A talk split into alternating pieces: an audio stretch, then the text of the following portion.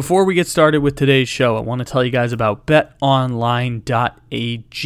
We are into the first round of basketball's playoffs, and it has been incredibly, incredibly enjoyable. Some series may be all but done, Toronto Raptors, and others are just getting more intense. BetOnline is the place to stop for all of your bets, props, odds, wagers, gambles, plays, and any and everything gambling during the basketball playoffs. Use our promo code BLEAV, B L E A V, to get a 50% welcome bonus when you sign up using the link in the description to this episode. Bet online, where the game starts.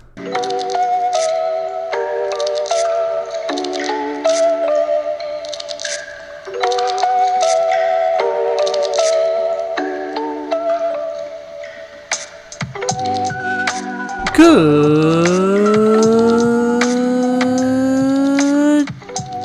morning, good evening, good afternoon, or good night.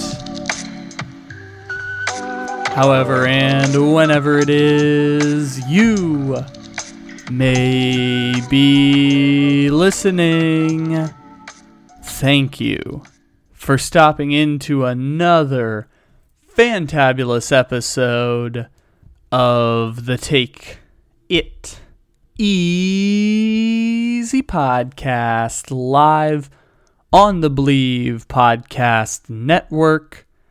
Except it isn't live because it's a podcast.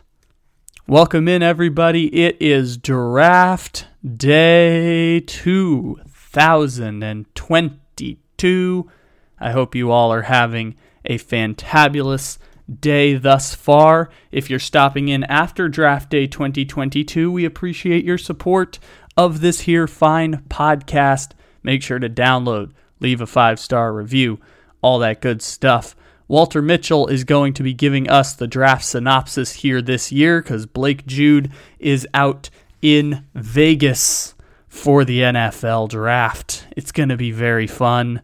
And Walter and I have a mock draft in under 20 minutes to hit you with on draft day. As is per tradition, except for the one year we didn't do it as per tradition last year because we did a mock draft on Wednesday and then the Thursday of the draft, I decided to do a redraft of the 2020 draft. And it was one of our least popular podcasts ever. Nothing to do with the reposting of the mock draft, but just because it's draft day. There's a lot of content out there. I'm sure a lot of you listening are searching for content right now. There's just a lot of it going around right now on draft day. And so when we're not talking about the draft, sometimes it fades to the background a little bit with all the draft news and coverage and information, of which we'll talk about on Friday on the Take It Easy podcast. All the picks, all the breakdowns, all the news, information, and thoughts shall be delivered here on this fine podcast and uh, we're going to be anarchists and do a redraft of 2021 because last year's was incredibly unpopular. And so I'm going to be an anarchist and decide to do it again this year. But we begin with Walter Mitchell and our final 2022 mock draft in under 20 minutes. Use it. Anyways, mock draft this is going to drop on draft day, even though we're recording it 48 hours before the draft. So if a trade has happened, I apologize in advance. But it's our draft day, mock draft, under 20 minutes. I have the first pick. And with that first pick, the Jacksonville Jaguars select Travon Walker, defensive lineman from Georgia, which may sound strange because all of your mock drafts had well, Kayvon Thibodeaux for months and then Aiden Hutchinson. But now Travon Walker is the betting favorite to be the number one pick in the NFL draft. And I trust Vegas more than I trust anyone else in gathering sports information. So Jacksonville, Travon Walker, pick one. Pick two. Pick two. Detroit Lions. Hometown hero Aiden Hutchinson from Michigan. Defensive end, edge extraordinaire no brainer. Just a match made in heaven for Detroit, even if they will ruin his career somehow. Anyways, pick three Houston. It's the same one we had last time. Kayvon Thibodeaux, edge rusher, Oregon. Pure talent. Everyone's saying he's the number one guy in the draft class in terms of talent. Uh, I don't know why he's no longer the number one pick, but I will take Thibodeaux for Houston because Houston just needs talent. Their their best player, their position of need is everything. So they'll add Thibodeaux to the mix. Yeah, yeah that that duck can scoop. I like that. The With the, the fourth pick, the New York Jets, J E T S, Jets, Jets, Jets, select Sauce Gardner, cornerback, Cincinnati Bearcats. The big corner fits will fit in great when Robert Saleh's de- defense, um, and he's he's pleased, and uh, to put a little sauce on his defense. Good pick. I like it. Gi- Giants have pick five. They're going to take Ikem Ekwonu, offensive lineman extraordinaire from NC State Wolfpack. Uh, yeah, NC State is a fine football program. This guy's really big and strong. Offensive linemen are good for being big and strong. They'll either be left guard or right tackle on the New York Giants. So Ekwonu, pick five, Giants, biggest position of need. Carolina Panthers at pick six. Quarterback Malik Willis, Liberty. Fell in love with him at his pro day. He was chatting it up with Matt Rhule on the sidelines. The two of them were doing wink winks. I picked up on it. You heard it, heard it here first. They're going to jump for Malik at this spot. I would be surprised if it happens, but also smokescreens. The, the Carolina Panthers would either be executing an amazing smokescreen or they're just really dumb. And I trust that the Panthers are closer to being really dumb, but who knows? They might take Malik Willis because Matt Rhule and him have that special connection. So, pick seven, Giants. Jermaine Johnson, edge rusher, Florida State. If the Giants could, they get one of those big three at pick number five, whether it be Hutchinson, Walker, or Thibodeaux. If none of them fall, they'll take Jermaine Johnson to go along with their pick from last year, Azeez Ojulari. So they add two edge rushers to the New York football Giants. The Atlanta Falcons at pick eight.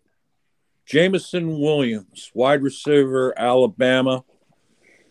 He uh, slides right in um, in a in a huge area of need now that uh, basically the whole wide receiver unit left the building in out in uh, Atlanta, and now Jameson Williams, the premier, take the top off of the defense wide receiver, lands it in hot Atlanta. With Marcus Mariota. Pick nine, Seattle, BPA pick, Evan Neal, offensive tackle from Alabama who is six foot seven and over 300 pounds. Russell Wilson is upset that they didn't get the offensive lineman help he needed. So Seattle drafts a left tackle or, or right tackle, but probably left tackle of the future in Evan Neal. At 10, New York Jets, second pick, Chris Olave, wide receiver, Ohio State uh, fits their style, um, gives them a big play wide receiver with uh, speed and just just sheer um, uh, ease of movement. Pick 11, Washington, selecting the safety from Notre Dame, Kyle Hamilton, as a BPA pick. That's the simplest way I can explain it. They drafted Kamren Curl in like the third round a couple years ago. It's turned into a pretty good pick. Put Kyle Hamilton right alongside him. It's rare that you get that caliber of talent at pick 11 because people are talking about him the way they talked about our buddy Micah Parsons last year. It would be insane if he fell out of the top 10. So Kyle Hamilton will slide in nicely for Washington at pick 11. Yeah, there's something magical about a Hamilton in Washington. So that's a, that's a play for another time. Okay. On to the 12th pick, the Vikings. Select Derek Stingley Jr., cornerback, LSU. Uh, he joins Patrick Peterson uh, as a, a, pair of LSU corners um, and can learn from uh, the great Sir Patrick. Yes, and sliding in instead of Cam Dantzler, who at one point was the worst rated corner in the NFL last year. So good little corner two there. 13, Texans picks second pick of the draft. Everything is a need. They'll take Nakobe Dean, linebacker from Georgia. They're at pick number 13. Slide him into a depleted defense. I guess I guess led by Lovie Smith. I guess Lovie Smith's the coach now, but I guess he still leads the defense for another year. So, yeah, Houston, the Kobe Dean. Lovie's going to love that pick. At 14, the Ravens select Trent McDuffie, cornerback, UW, Washington, or UDub, Washington. All uh, all-purpose corner who can play inside, outside, and he fits their style of play. Uh, the kid's a baller. All right. We have our trade that, of course, I had to throw in here to spice things up a little bit. In exchange for two first round picks, the Kansas City Chiefs are going to move up to number 15 in this draft. They'll trade pick 29 and pick number, I'm sorry, their first round pick next year. Maybe if it's too much, the, the Eagles will throw in a fourth round pick or something. But the the bulk of the trade is two first round picks so that Kansas City can select Garrett Wilson, the wide receiver from Ohio State, as their I guess wide receiver two at this point. But also I love Mecole Hardman and also recognize Mecole Hardman's leaving as a free agent after next year. So maybe five years of a bona fide wide receiver on a rookie contract will help out Kansas City replace the production lost by Tyreek Hill. So Garrett Wilson, premium wide receiver, fell to 15. Kansas City wanted to jump the Saints to go get him. And the Saints, with their number 16 pick, first of two in this round, Charles Cross, tackle, Mississippi State. Uh, wow. Um, maybe the most uh, fundamental tackle, certainly in this draft, but um, in in many moons. This guy is puts on a clinic. All right. I would also like to point out the irony of the fact that Kansas City jumps New Orleans to draft a player New Orleans wanted because that's literally what they did when they got Patrick Mahomes. They had to jump the Saints at 11, so they got up to 10 and picked Patrick Mahomes. Very funny how that worked out. Yeah, Maybe it'll work out again the Saints got mossed again. Once again, they get their heart ripped out, although this time it's Dennis Allen instead.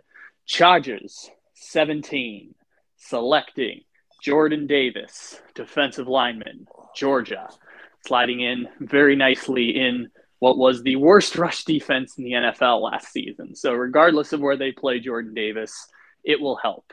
It will certainly help them, given how terrible they were at stopping the run last year.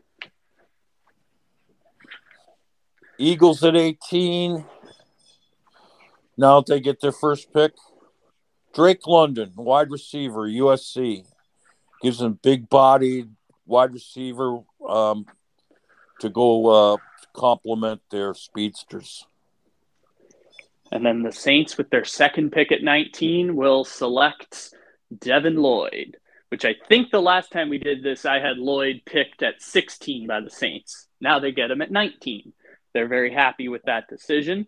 And the Saints got two first round picks this year because they want to compete this year. So they'll add Devin Lloyd, slide him in at linebacker, help out the defense. Saints. Maybe they'll shut out Tom Brady again with that defense. Maybe. Who knows? At 20, the Pittsburgh Steelers select Treylon Burks, wide receiver, Arkansas. Move over, Juju. Here comes Treylon. Yeah, with Claypool and Diontae Johnson, who I forgot made a Pro Bowl last season, and Najee Harris and Freiermuth. Ooh, Steelers just keep drafting weapons. And they're really good at it too. All of them end up being awesome. So Treylon Burks is the guy for Pittsburgh. Patriots 21. They're just going to go position of need. Andrew Booth, corner, Clemson, slide on in for the production level lost by J.C. Jackson. It's a nice little plug and play there for our buddy Bill Belichick, who loves his defense and his interior offensive lineman, but he'll go defense this time. 22, the Packers, first of two picks. Jahan Dotson, wide receiver, Penn State. He's a Dotson who runs like a Ferrari. I like that. All right. Walter's beloved Arizona Cardinals at 23. Now I get to make the pick this time for Arizona. And if you want to hear more Cardinals talk, check out the Red Rain podcast, wherever you get podcasts. Cardinals select Zion Johnson from Walter's alma mater, uh, alma mater, Boston College University. That is a guard. You have heard me come on this podcast and joke about how Max Garcia was trying to block Aaron Donald in a playoff game. So they drafted an offensive lineman on the inside with a first round pick. So Arizona gets the best guard on the board. At 24, the Cowboys select Christian Watson, wide receiver, North Dakota State. Uh, the speedster with size uh, make up for the um, the loss of uh, um, oh gosh, um, their big Amari Cooper. Yeah, Mari Cooper. Excuse me. Um, in a in a big way, and uh, takes the top off so that CeeDee Lamb can rule the middle. That is how the Cowboys offense rules. It's heavy passing game. Very good there. I like it actually. It's spicy. It's a it's a spicy draft pick for the Cowboys. All right. 25, Buffalo. Cornerback Kyler Gordon from UW. Two UW corners in the first round. They're going to happen at some point. I'll give them to Buffalo because Buffalo just kind of needs to slide in that slot corner position. They don't have a huge need either anywhere other than running back, which I hope they trade that pick for a running back. But in the meantime, they'll take a slot corner. It's a position of need for Buffalo, especially after that playoff game last year. Rightio. At 26, the Titans. They love drafting slobber knockers to play on the offensive line, and they got one of the ultimate ones here in Tyler Smith, tackle guard, Tulsa.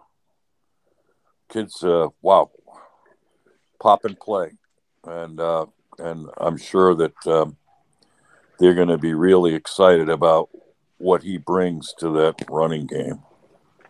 And follow you up a string of offensive linemen. Tampa Bay is going to take Kenyon Green, offensive tackle, Texas, or sorry, offensive guard, Texas A&M, flied in for the loss of Alex Cappa on the offensive line. So nice little pickup there for Tampa Bay on the interior.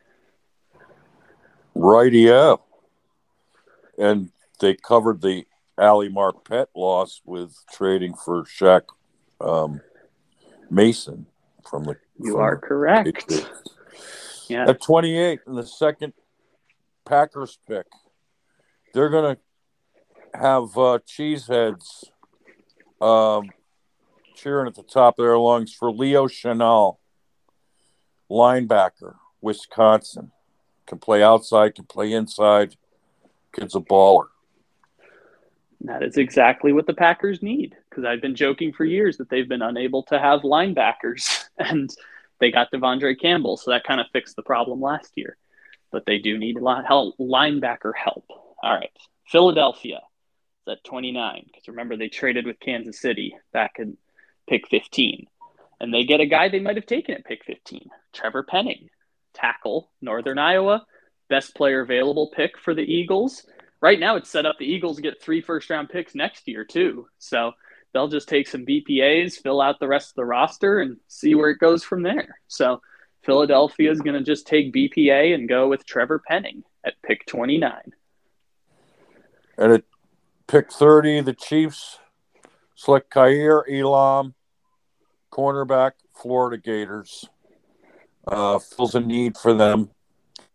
And uh, you know, this, this kid is a true Gator. He's a he's a he's a force and um, a little inconsistent, but um, has all the attributes you look for in a um, cover corner, he'll slide right in there and probably start from day one for them.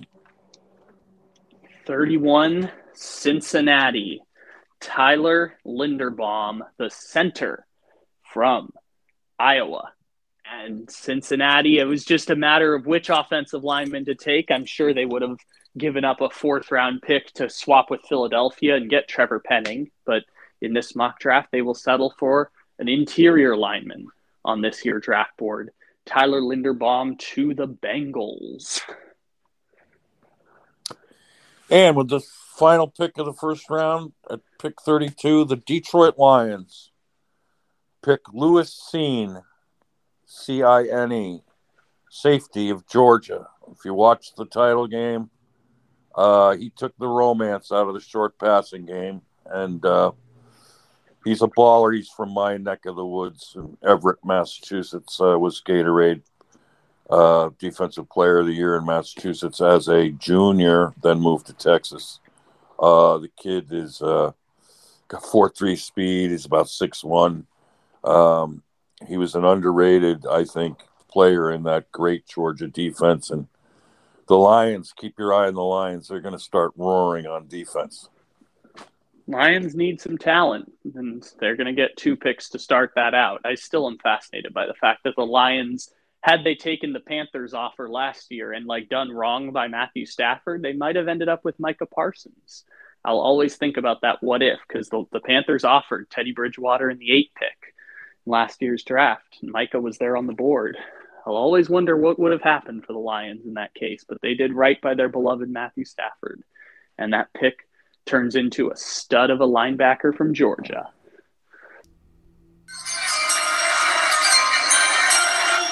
So I mentioned it off the top of the podcast. Last year we were doing an exorbitant amount of content and putting way too much of our emotional stability into the NFL and the NFL draft. And so this year we have been more detached from the NFL draft and more detached from sports as a whole as life goes back to normal and you have priorities and perspectives and responsibilities, all kinds of stuff that makes your life a little bit easier now, two plus years removed from the heart of a global pandemic, which I guess is kind of like a line of demarcation on life now for a lot of people. So it's interesting how that perspective has changed because the thing I've kind of accepted about this year's draft, and I think last year was a tipping point for me because even last year I said, I don't know how any of this is going to work out. And yet we were so absolutely adamant that Mac Jones going with pick number three is absolutely insane. And by the way, with good reason to believe that to be the case because Mac Jones is not talented compared to the other four quarterbacks in the NFL draft. You will take those raw abilities and circumstance to explain away why the other quarterbacks have not played as well as we may have liked in this situation. And so there's more talent evaluators than there is talent to evaluate. And so I think we've gotten really good at the draft analysis. Once people get to a certain place, it's fit and circumstance that ends up derailing people's careers because it's not that difficult to figure out who is what caliber of player.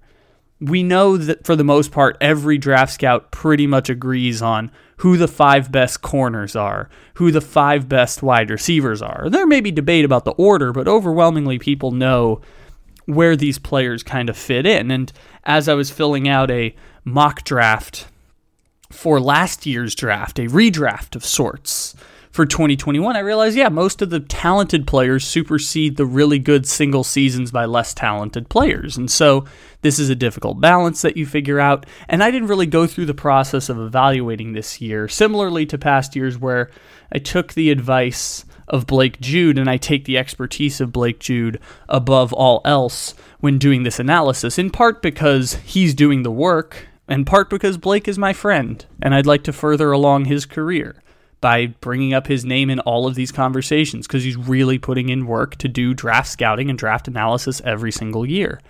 And so I take that expertise and that's what I use to do the evaluation. Because the thing I will say is there are going to be stars in this NFL draft class. There might even be a generational star in this year's NFL draft class.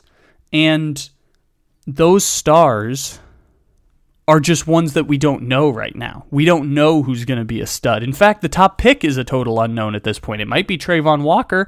I didn't know who the bleep Travon Walker was until a few weeks ago. Similar to how when we did a mock draft in January of 2021, we had Kyle Pitts going like pick 15, and then he rose to the top five once people actually started doing the draft analysis and listening to NFL people say, yeah, this guy is an absolutely ridiculous specimen of a human being and is going to get drafted really high. And so, or actually, he's going to be drafted over Ja'Marr Chase. And you could reasonably make an argument that it wasn't the right pick, but it wasn't the wrong pick to take Kyle Pitts over Ja'Marr Chase. And so there's going to be stars. There's going to be great players in this draft class. We don't know who they are, and I trust that the best players will end up in the best circumstances because that's generally how this works. So sometimes the star player overcomes situation to become a generational star. Sometimes it's just destined in the cards, like Chase Young. We all knew Chase Young in a normal draft class would be a number one pick. And by normal draft class, I mean one that doesn't have Joe Burrow. There's no version of that this year. So maybe chaos will ensue. Maybe it won't. Either way, it'll be fun to watch it happen and figure out who the generational stars are down the road. I've heard people say that like Kyle Hamilton is the best safety prospect in 15 years or since Jamal Adams and even he like I had him going fourth in mock drafts and Blake Jude had him going fourth in mock drafts. And in other drafts he I mean he went 11 when we did the one with Walter right now. So it'll be really interesting to see where it goes. I'm not going to be predisposed this year to saying this guy's better than this guy because I'm taking the advice of Blake Jude. And last year it was just the eye test of Mac Jones, like just the idiocy of Mac Jones being drafted over Trey Lance. And in the grand scheme of things, every well, first of all, we don't know about Trey Lance, so verdict out on that. But also, Mac Jones was the best of the rookies, and that was an incredibly low bar to hit because Mac Jones was a pretty average quarterback last year, inheriting a really great situation in New England.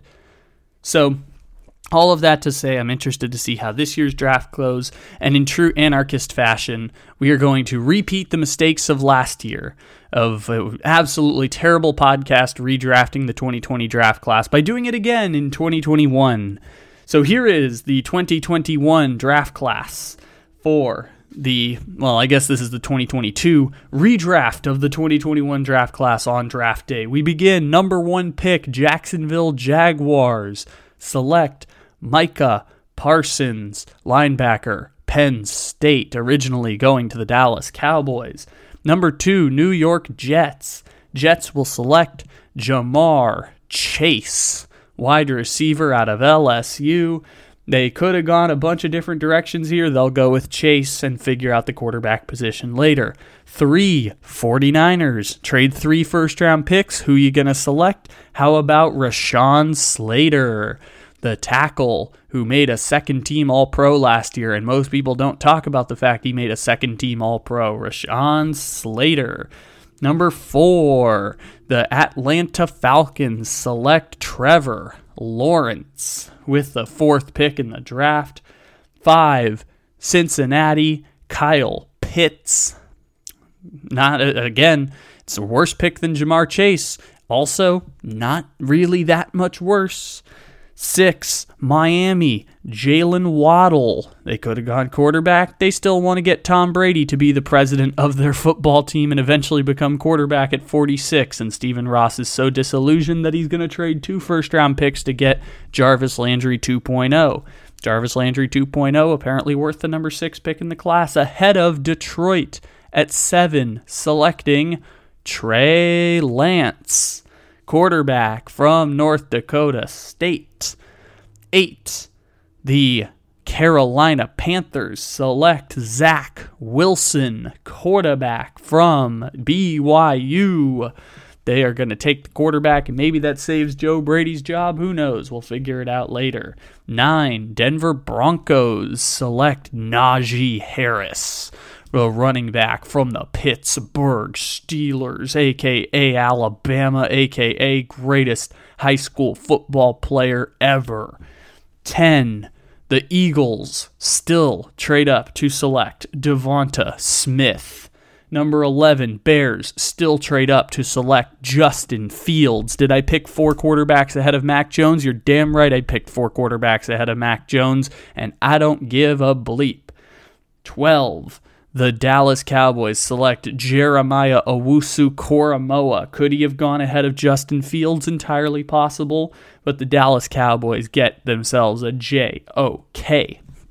13 Chargers Penei Sewell, the offensive tackle from Oregon, who is a generational talent and really good, by the way. Maybe the Broncos would have liked him over Najee Harris, but they'll take the quarterback premium ahead of Penei Sewell. Uh, also ahead of the, the four quarterbacks that still somehow got drafted because people are still willing to take a risk on all those quarterbacks even after one season. 14 pay, uh, Jets select Mac Jones. Mac Jones to Ja'Marr Chase. Maybe it works out for the Jets. 15 Patriots, Trevon Moehrig. The well, I guess Trevon Moehrig would be safety in this situation. 16 Cardinals, Pat Surtain second. 17 Raiders, Christian Darrisaw, who was originally picked 23 in the NFL draft. 18 Dolphins, Jaelan Phillips, another one of those same team, same pick moves. Uh, next up, the Washington football team, center Creed Humphrey from the Kansas City Chiefs and uh, Oklahoma University. 20, Christian Barmore. Christian Barmore is going to be a New York Giant right alongside Leonard Williams. 21 is Nick Bolton Nick Bolton is going to play for. I forgot who has that pick. Oh, the Indianapolis Colts. The Indianapolis Colts walk away with one. Nick Bolton. 22 is going to be the Tennessee Titans. They are going to select Greg Newsome III with their 22nd pick that originally went to, to Caleb Farley, and they ended up going with the same position of need. 23, Vikings, Evan McPherson. Hell yeah, the Vikings are going to take Evan McPherson, the greatest of all time. Evan McPherson. He's a kicker and he's getting drafted in the first round, and the Vikings don't have to worry about their kicking problems for the end of time. 24, Steelers, Alijah Vera-Tucker. 25, Jacksonville Jaguars, Azeez Ojulari. He was drafted like the eighth edge rusher, but he had eight sacks as a rookie. So Azeez Ojulari gets that rookie number boost there. 26, Cleveland Browns, Jaycee Horn, originally the eight pick in the draft, got hurt week three, never returned. Cleveland takes the talent at 26.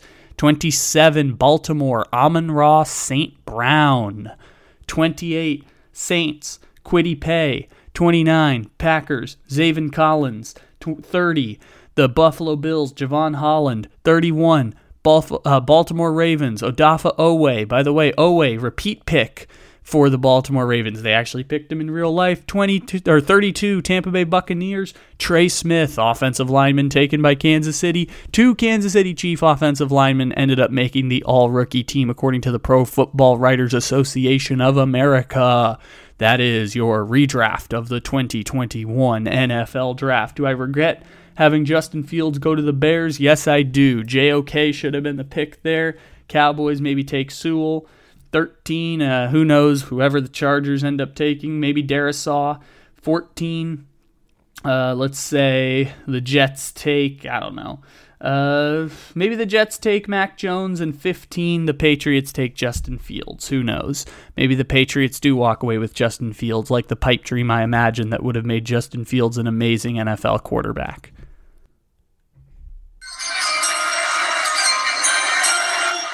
To wrap up this here fine NFL Draft Day podcast, I'd like to do a little bit of a memes of the weekend type of content piece because there we could continue talking about the NFL draft. We could continue talking about the NBA playoffs, which happen to be existing simultaneously with said NFL draft.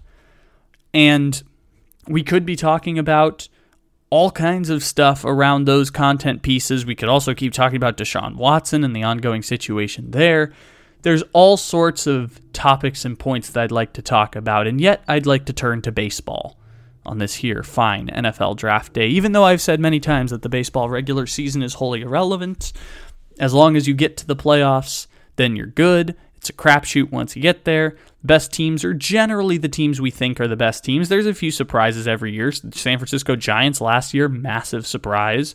Um, 2020, the Miami Marlins, massive surprise in a shortened regular season.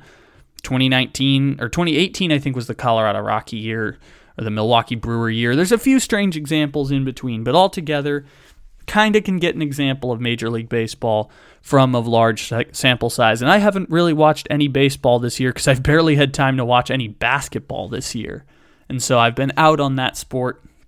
It's not really important in April and May unless you like it for the entertainment value, of which there are other forms of entertainment, including human interaction.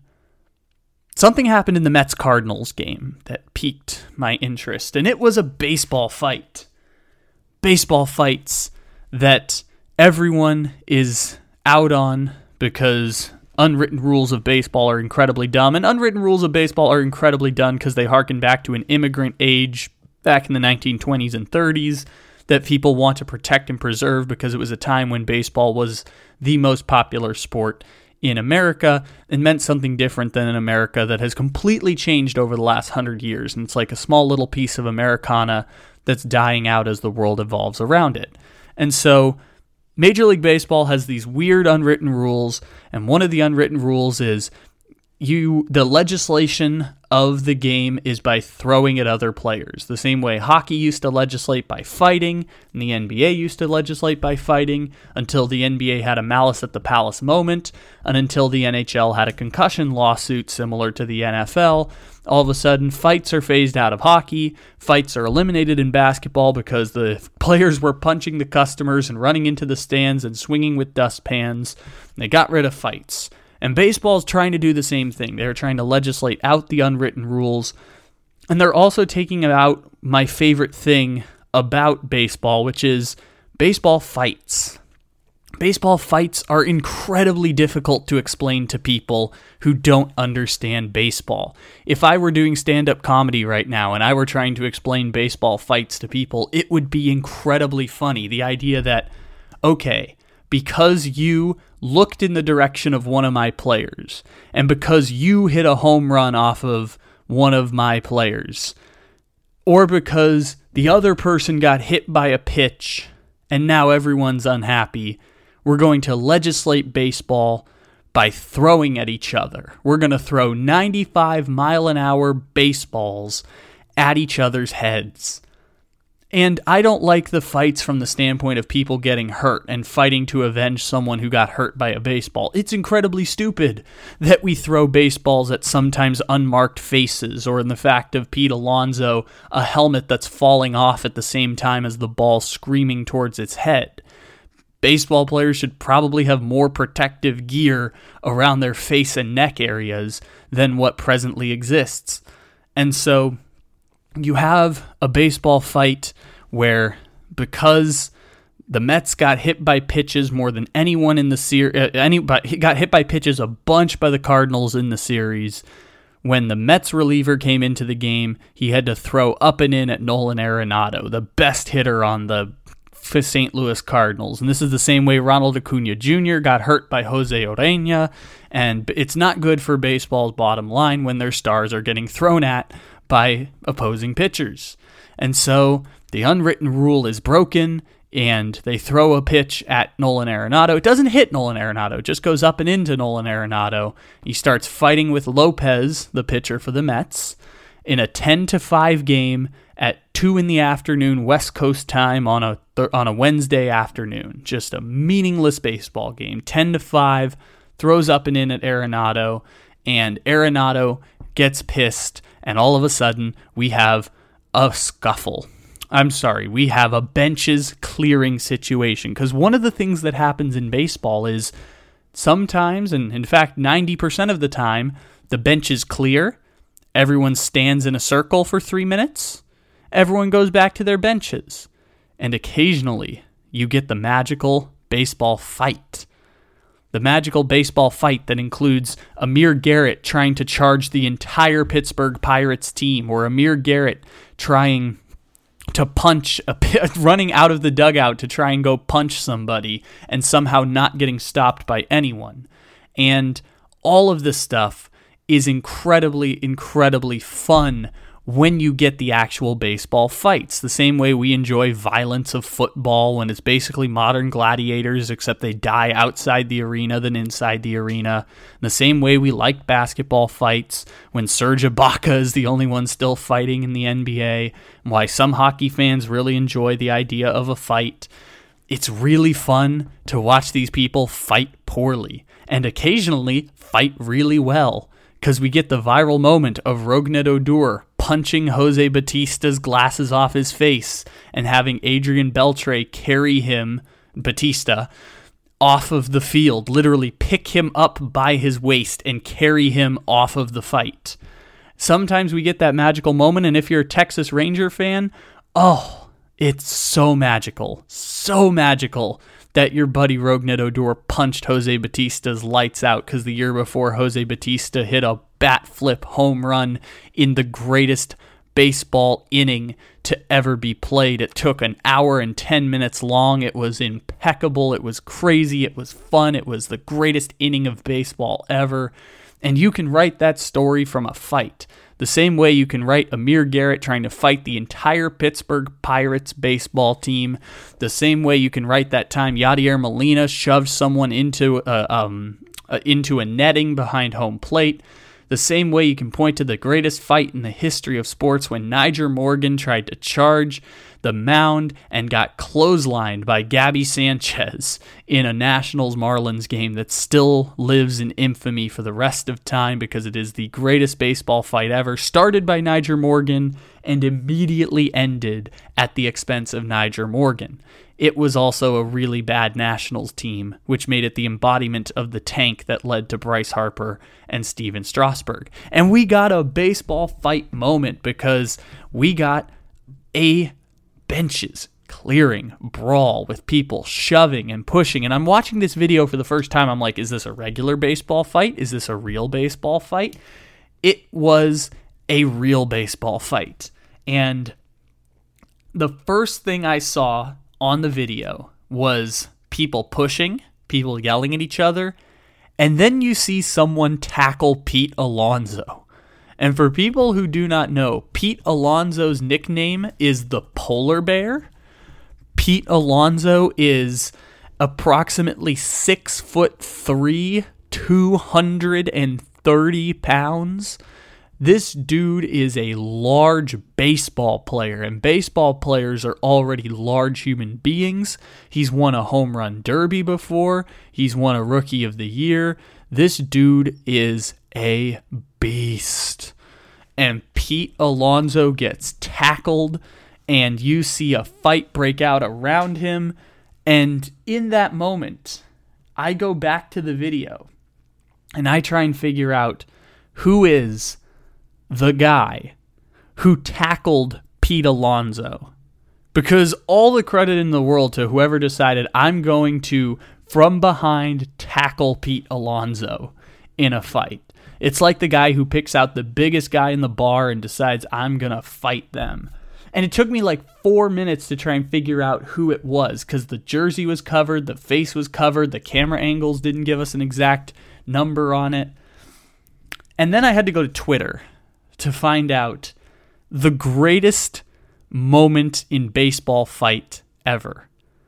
Not quite at the level of Nyjer Morgan getting clotheslined, but it is definitely one of the greatest moments ever. And it is not that it's Pete Alonso getting tackled by a player, it's Pete Alonso getting tackled by a coach. And you'd think to yourself, why would I not be able to discern that? Because baseball coaches still wear uniforms. It makes absolutely no sense why baseball coaches still wear uniforms, but they do. And this guy is a bald guy in his 50s named Stubby Clapp. And I just couldn't stop laughing. I just couldn't stop laughing at the idea that not only was a man brave enough to tackle Pete Alonso, it was a coach named Stubby Clapp.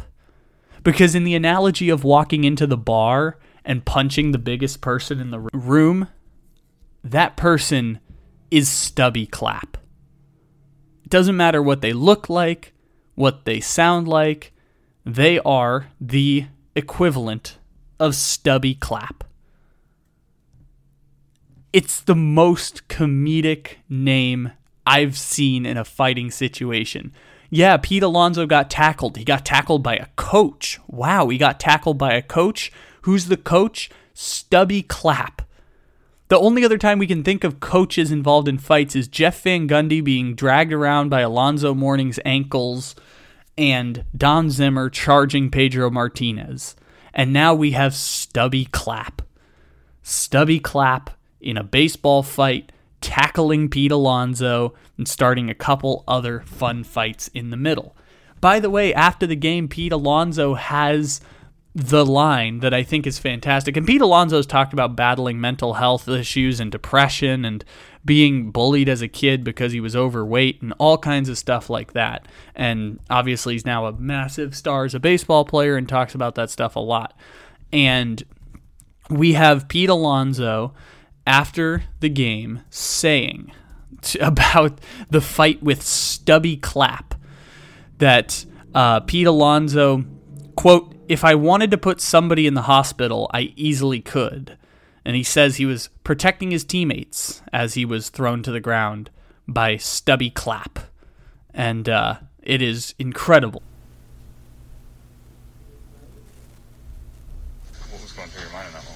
Well, I mean, again, I got pulled from behind. Actually, Genesis Cabrera grabbed me by the back of the collar, and then then he just uh, ripped down, and then the coach just kind of jumped on me, and I thought that was kind of kind of cheap going, going going from behind. I mean, I mean that's if you want to if you want to hold me back, if you want to restrain me, go at me like a man.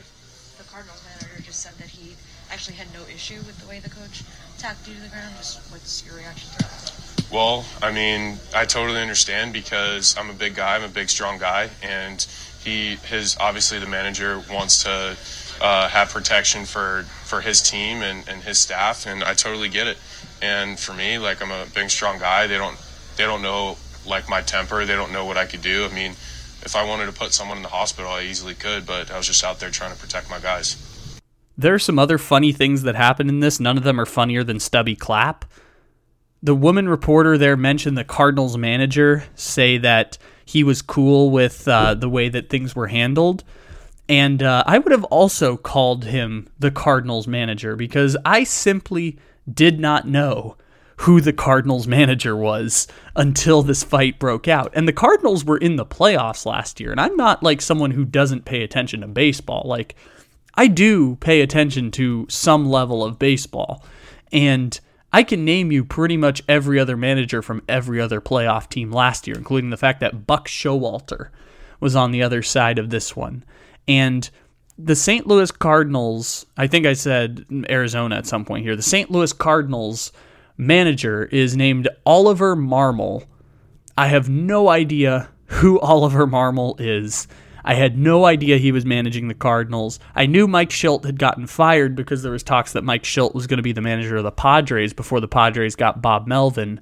I just did not know that that was a real person and that was a real case, uh, uh, or that was a real manager managing the St. Louis Cardinals. So I learned that. Also, there's a different angle of the video where as soon as the fight breaks out, one of the funniest things about baseball fights is that the bullpens run out to be part of the fights as well. And so, one of the things that's incredibly funny is when the bullpens charge out and it takes them a long time, but they're like getting the energy up to go fight, but they have to run like 300 feet in order to get to the fight. And one of the great moments happened here where Giovanny Gallegos, who is a reliever for the St. Louis Cardinals, literally jumps over the fence. He could have gone out the gate Everyone else went out the gate. He just decided the fastest way from point A to point B was to literally jump over the bullpen fence in right field to go charge the mound and back up his teammates. He literally ends up. It's such a great video because everyone else is like running down the steps, running down the steps like they're firemen getting ready to go to the truck. They're all like, oh, let's all go out the door, all go out the door. He's like, nope, we're just going to go straight up and over the fence, get on the warning track, and dead sprint to the mound because there's a baseball fight breaking out and we got to go defend our boys. It was incredibly funny. I, I, Trust me, go watch the video if you haven't seen it yet. It's incredibly funny. Not as funny as Stubby Clapp. Still really funny though. Anyways, ladies and gentlemen, thank you for stopping in here to the Take It Easy podcast. We'll, we'll ha- we will have our NFL draft recap show coming up here at the very end of the day. And uh, it'll come out, I guess, technically speaking, Friday morning, but you'll get all the NFL draft coverage here on this beloved podcast. We appreciate each and every one of you for stopping in here and continuing to support us. Take it easy, everybody. We'll talk to you again tomorrow.